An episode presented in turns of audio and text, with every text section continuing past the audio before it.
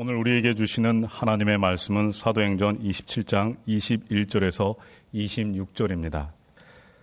여러 사람이 오래 먹지 못하였음에 바울이 가운데 서서 말하되 여러분이요 내 말을 듣고 그에 대해서 떠나지 아니하여 이 타격과 손상을 면하였더라면 좋을 뻔하였느니라 내가 너희를 권하노니 이제는 안심하라 너희 중 아무도 생명에는 아무런 손상이 없겠고 오직 배뿐이리라.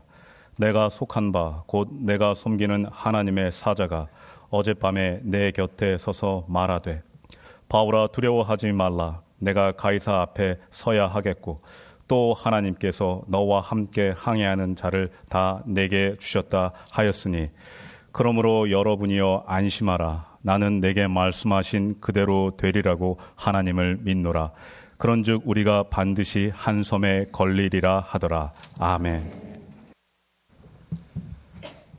알렉산드리아 배에 승선한 사람들은 갑자기 몰아닥친 죽음의 유라굴로 광풍 속에서 모든 통제력을 상실해 버렸습니다. 유라굴로 광풍이 몰아닥친 순간부터 알렉산드리아 배가 그들의 통제력을 벗어나 버렸습니다. 그들은 여러 날 동안 해도 별도 보이지 않는 칠흑 같은 어둠 속에서 그들이 타고 있는 배가 어느 방향으로 휩쓸려 가는지조차 알지 못했습니다.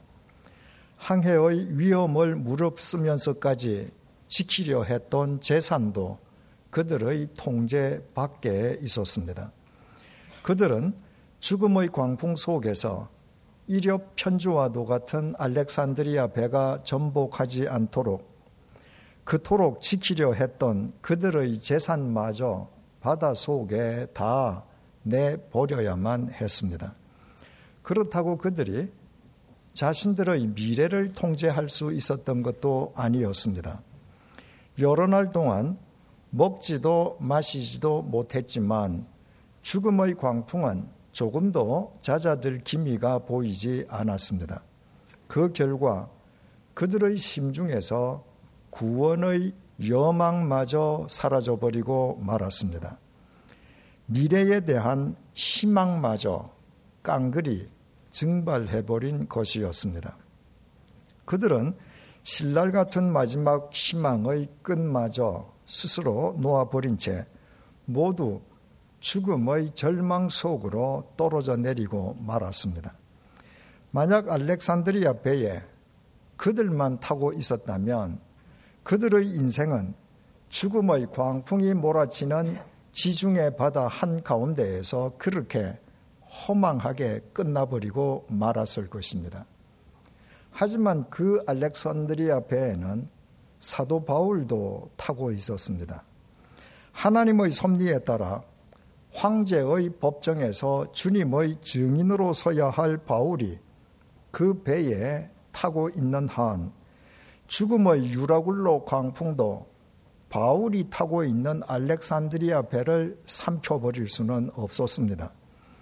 그래서 모든 통제력을 상실한 사람들이 죽음의 절망 속에 빠져버린 바로 그 순간 바울만은 그 절망의 한 가운데에서 도리어 일어섰습니다. 그리고 죽음의 절망 속에 빠져 있는 사람들에게 안심하라고 선포했습니다. 안심하라고 번역된 헬라어 동사 유디메오는 본래 기뻐하다는 의미라고 했습니다.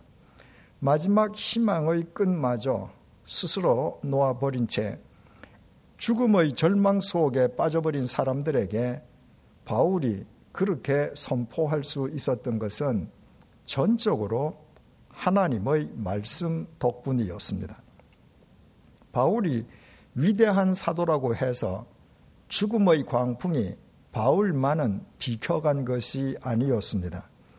바울 역시 다른 사람들과 똑같이 죽음의 광풍에 휩쓸리며 시달렸습니다.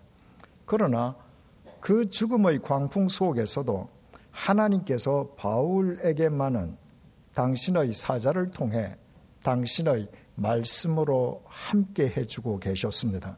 24절을 보시겠습니다. 바울아, 두려워하지 말라.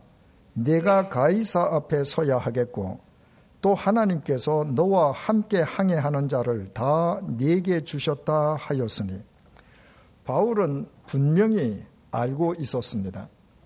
유라굴로 광풍이 아무리 죽음의 광풍이라 할지라도 천지를 창조하신 하나님의 말씀이 더 힘이 있다는 사실을 말입니다.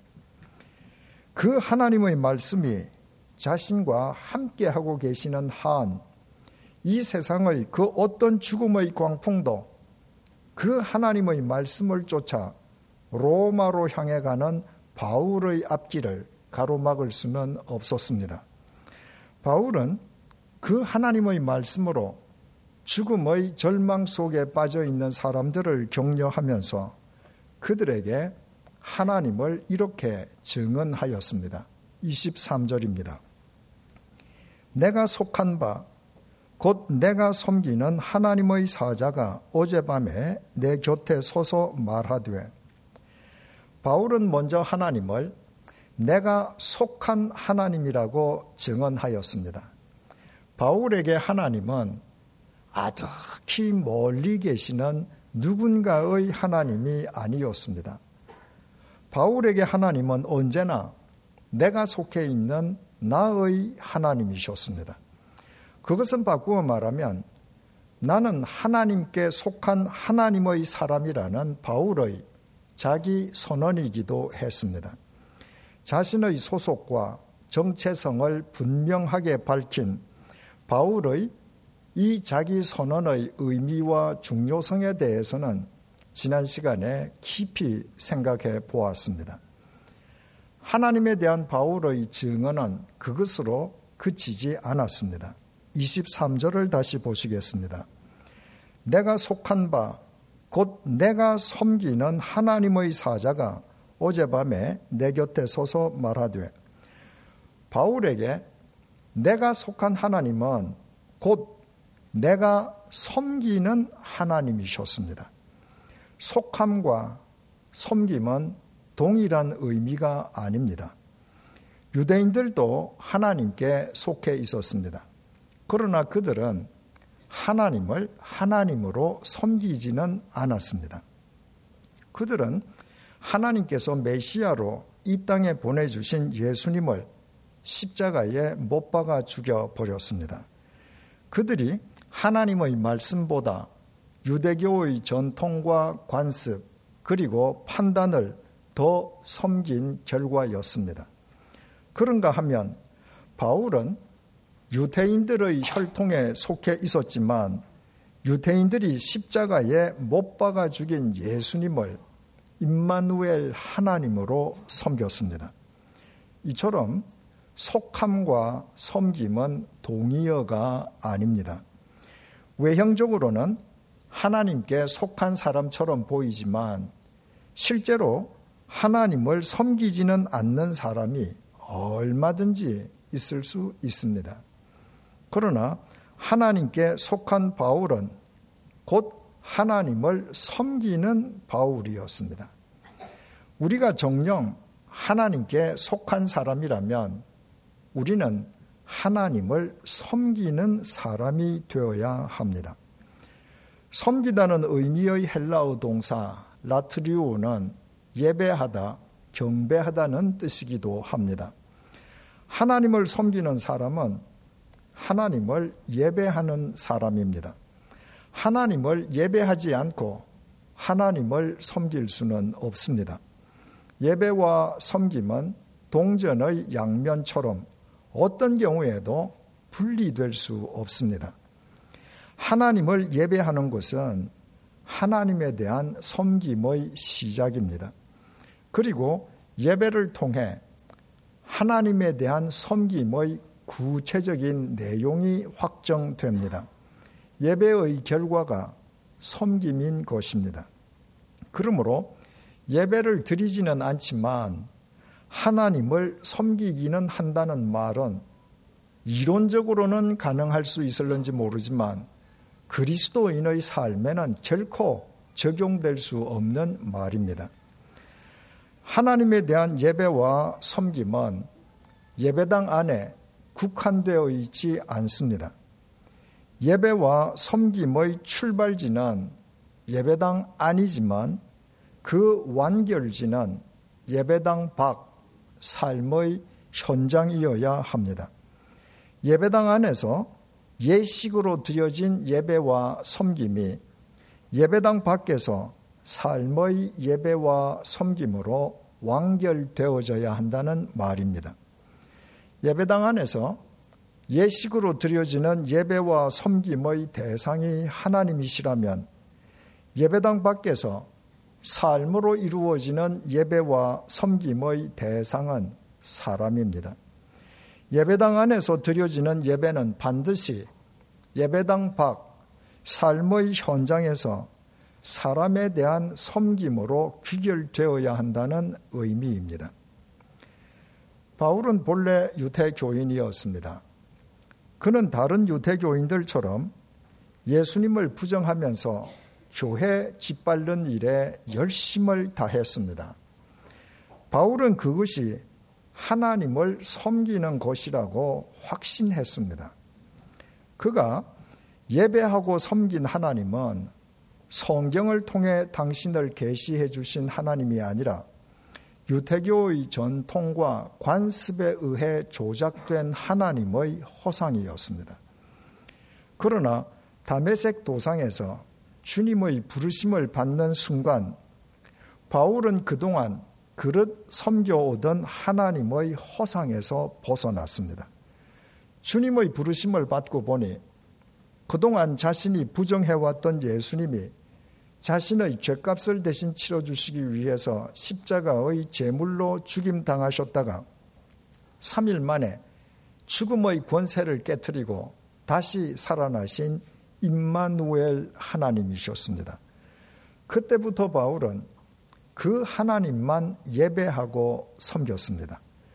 그리고 하나님에 대한 바울의 예배와 섬김은 언제나 사람을 섬기는 삶으로 이어졌습니다.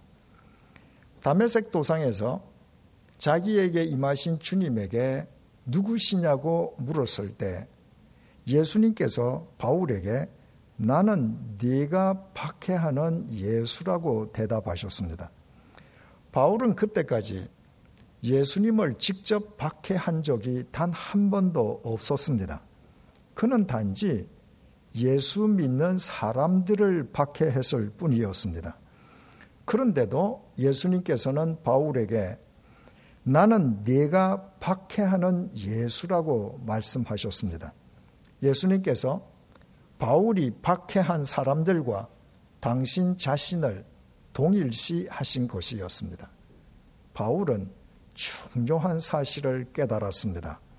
하나님을 섬기는 것은 하나님께서 사랑하시는 사람들을 섬김을 뜻한다는 사실이었습니다. 그가 온갖 어려움을 무릅쓰고 세 차례나 지중해 세계를 누비고 다녔던 것도 한 사람이라도 더 많은 사람을 섬기는 것이 곧 하나님에 대한 예배요 섬김임을 알았기 때문이었습니다. 바울이 3차 전도 여행 중에 고린도에서 로마에 있는 그리스도인들에게 써 보낸 편지가 로마서입니다. 그 편지에 이런 내용이 있습니다. 로마서 1장 14절에서 15절 내용입니다. 헬라인이나 야만인이나 지혜 있는 자나 어리석은 자에게 다 내가 빚진 자라. 그러므로 나는 할 수 있는 대로 로마에 있는 너희에게도 복음 전하기를 원하노라. 바울이 3차 전도 여행 중 에베소에서부터 자신의 마지막 생을 던질 곳을 로마로 정한 것은 제국의 수도 로마에 대한 호기심 때문이 아니었습니다. 복음을 통해 로마에 있는 사람들까지 섬기기 위함이었습니다. 하나님에 대한 바울의 예배와 섬김은 이처럼 끝도 없이 사람 섬김으로 계속 이어져 갔습니다. 유라굴로 광풍 속에서도 마찬가지였습니다.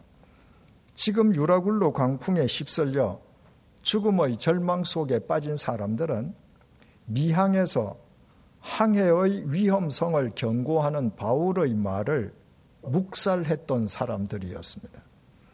바울의 입장에서 보자면 괘씸한 사람들이었습니다. 바울은 그 괘씸한 사람들을 죽음의 절망 속에 그냥 내버려 둘 수도 있었습니다. 바울이 죽음의 광풍 속에서 자신을 붙들어 주신 하나님의 말씀을 그들에게 전해주지 않는다고 해서 알렉산드리아 배에 승선해 있는 사람들 가운데에 바울을 탓할 사람은 아무도 없었습니다. 그렇지만 바울은 죽음의 절망 속에 빠져 있는 그 사람들에게 기뻐하라고 외치면서 하나님께서 자기에게 주신 말씀으로 그들에게 용기를 북돋아 주었습니다. 이때 바울은 젊은 나이가 아니었다고 했습니다. 이미 인생 말년에 접어든 바울은 지병에 시달리고 있었습니다. 그 바울이 죽음의 광풍에 휩쓸려 여러 날 동안 먹지도 마시지도 못했습니다. 알렉산드리아 배에 승선해 있는 276명 가운데 노쇠하고 병약한 바울이 체력적으로 가장 지쳐 있었을 것이 분명합니다.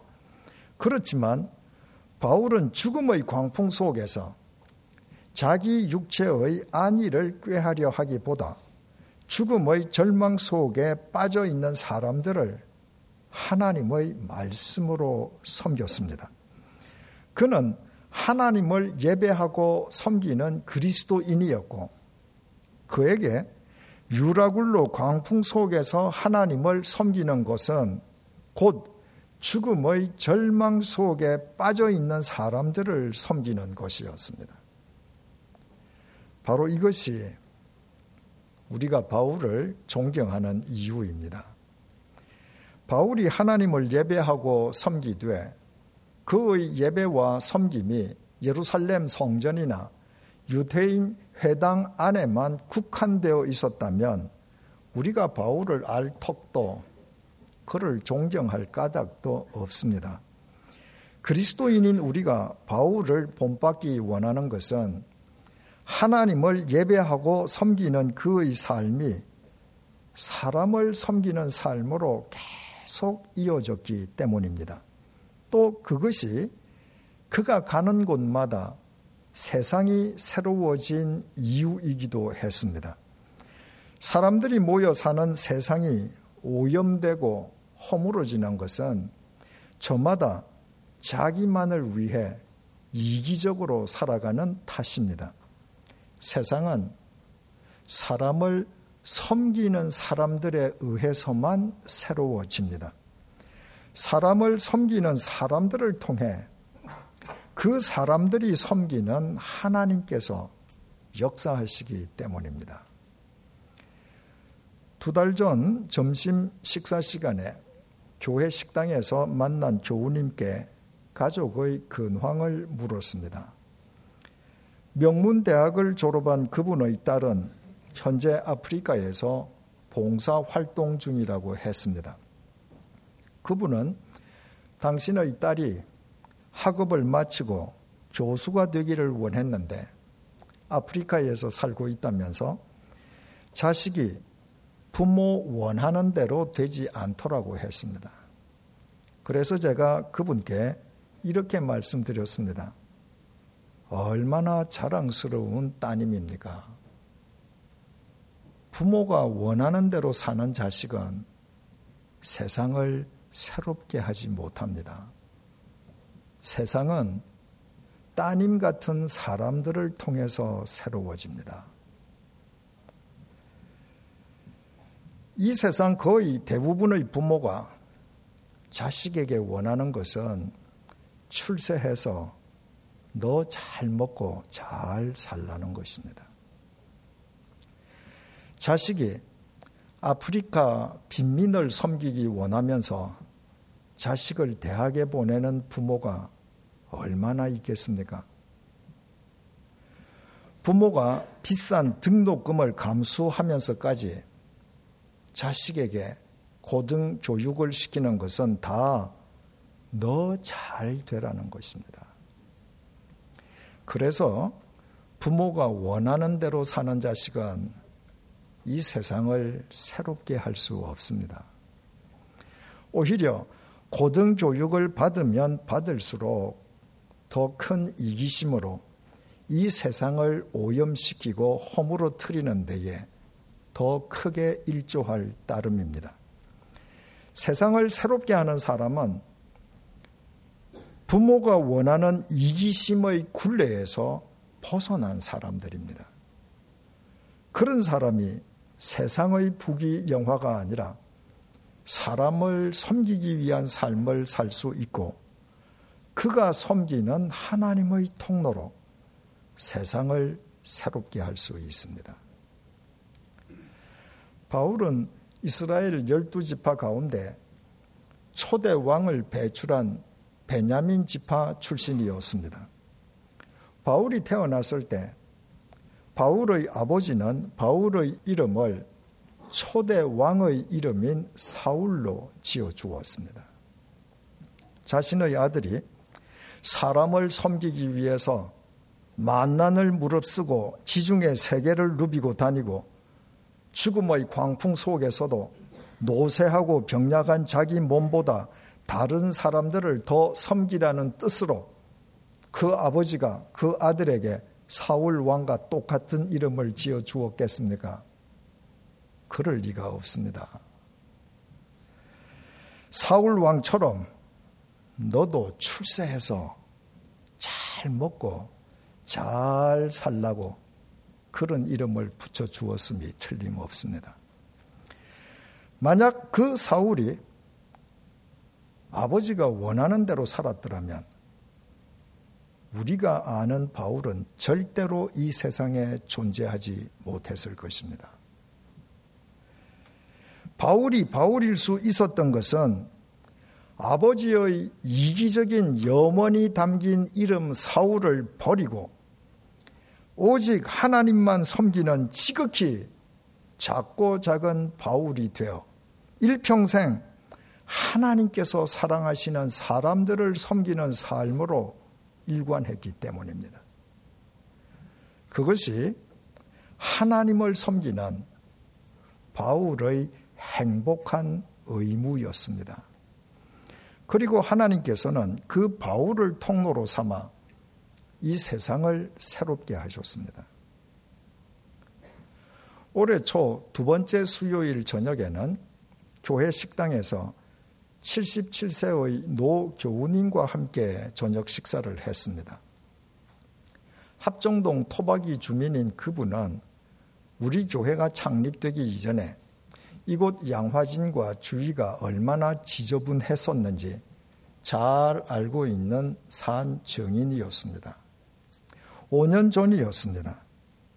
어느 날 밤에 젊은이들이 줄을 지어 양화진으로 들어가는 광경을 보았습니다. 한 젊은이에게 무슨 일이냐고 물었더니 강의를 들으러 간다고 했습니다. 호기심에 그분도 젊은이들을 따라갔습니다. 이곳 홍보관 예배실에서 열린 새신자반 강의였습니다. 예배당에 앉은 것이 평생 처음이었는데도 새신자반 내용이 그분의 마음에 와 닿았습니다. 그분은 내친 김에 새신자반에 이어 성숙자반과 사명자반까지 모두 수료하고 주일 예배에도 참석하기 시작했습니다. 어느 주일이었습니다. 주일 예배를 마친 그분이 1층 칭조실에서 차를 마시고 있을 때였습니다. 한 교우님이 실수로 바닥에 커피를 쏟자 다른 교우님이 얼른 걸레를 들고 와서 바닥에 쏟아진 커피를 닦았습니다. 경제학을 전공하고 평생 경제 활동에 종사해온 그분이 보기에 걸레질을 하는 교우님의 모습이 노동의 대가를 받는 사람의 행동이 아니었습니다. 노동의 대가를 받는 사람이라면 그런 몸짓과 표정으로 걸레질을 할 수는 없었습니다. 그분은 그때까지 공공장소에서 그런 몸짓과 표정으로 걸레질을 하는 사람을 단 한 번도 본 적이 없었습니다. 자신이 전공하고 실행해 온 경제학 논리로는 설명할 수 없는 일이었습니다. 그분은 그것이 그리스도인의 섬김이요 행복이라는 사실을 알았습니다. 그 이후 그분 역시 그리스도인으로 살고 있습니다. 그분이 알고 있던 경제학의 논리로는 도저히 설명할 수 없는 섬김의 행복을 누리며 살기 위함입니다. 그분이 그렇게 살아가는 한 그분 주위가 새로워지기 시작할 곳이면 두말할 나위가 없습니다. 국회에서 장관 후보자들에 대한 인사청문회가 계속되고 있습니다. 문재인 대통령은 후보 시절에 공직 배제 5대 원칙을 공약으로 내걸었습니다. 부동산 투기, 위장 전입, 세금 탈루, 논문 표절, 병력 비리의 전력이 있는 사람은 고위 공직자로 내세우지 않겠다는 공약이었습니다. 그러나 막상 대통령이 임명한 고위 공직자 가운데 공직 배제 5대 원칙에서 완전히 자유로운 사람은 없다고 해도 과언이 아닙니다. 대통령의 공약인 공직 배제 5대 원칙에 저촉되지 않는 사람을 찾기가 그만큼 어려웠기 때문일 것입니다. 하지만 그것은 우리 사회에서 많이 배우고 높은 직위 위에 있는 사람들일수록 이기적인 삶을 살아왔다는 반증이기도 합니다. 그래서야 아무리 사람이 바뀌어져도 우리 사회가 근본적으로 새로워질 수는 없을 것입니다. 우리 자신은 어떻습니까? 만약 우리 자신이 오늘이라도 하나님의 청문회장에 서야 한다면 우리에게는 국회 인사청문회장의 장관 후보자들보다 조금이라도 더 나은 점이 있기는 있습니까? 우리가 매주일 하나님을 예배하고 섬기면서도 우리의 예배와 섬김이 예배당 안에만 국한되어 있는 것은 아닙니까? 우리의 예배당 밖 삶은 예배당 안 예배와 섬김과 완전히 단절되어 있는 것이 아닙니까? 예배당 안에서 하나님을 예배하고 섬기는 내가 예배당 밖에서는 누구보다도 이기적인 삶을 살고 있는 것은 아닙니까? 부동산 투기, 위장 전입, 세금 탈루, 논문 표절, 병력 비리, 그것은 모두 내 자신의 전력 아닙니까? 내가 당연한 듯 받고 있는 나의 고액 연봉 때문에 여러 사람의 일자리가 사라져 버린 것은 아닙니까? 내가 누리고 있는 나의 기득권으로 인해 이 세상의 양극화가 점점 더 심해지고 있는 것은 아닙니까?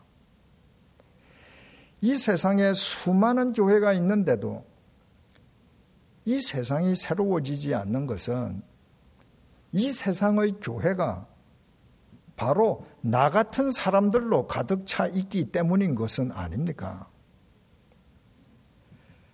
그렇게 살아서야 아무리 많이 배우고 아무리 높은 지위에 올라도 일평생 불행한 경제 논리의 굴레에 갇혀 살 뿐 경제 논리를 초월한 참 그리스도인의 행복을 누릴 수는 없습니다.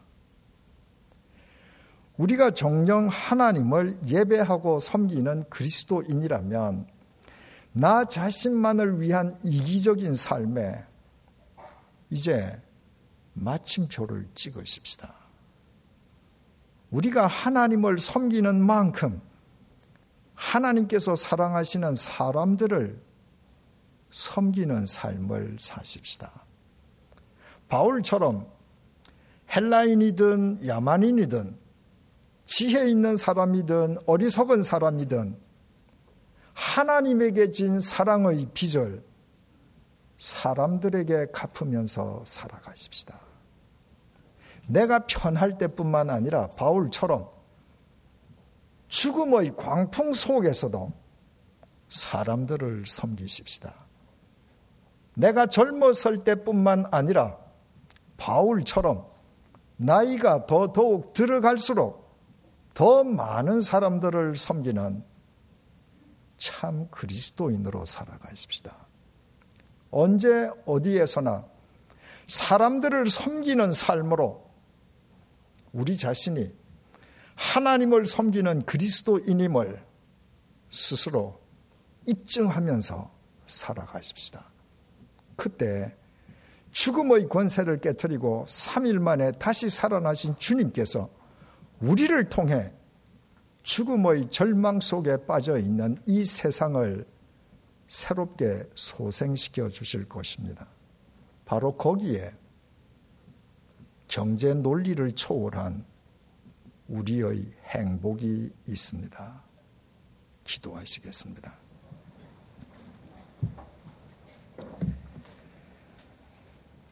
바울은 하나님을 예배하고 섬기는 그리스도인이었기에 죽을 때까지 말씀을 통해 사람들을 섬기는 삶으로 일관했습니다. 그 바울 덕분에 지구 반대편의 우리 역시 하나님을 예배하고 섬기는 하나님의 자녀가 되었습니다. 하나님에 대한 우리의 예배와 섬김도 바울처럼 사람 섬김으로 이어지게 해 주십시오. 나로 인해 한 사람이라도 더 많은 사람이 혜택을 누릴 수 있도록 이제부터 내가 먼저 나의 기득권을 자발적으로 포기하는 참 그리스도인이 되게 해 주십시오. 나의 부모가 사람들을 섬기기 위해 당신의 재산을 사회에 환원시키기를 기도하는 믿음의 자식이 되게 해 주십시오.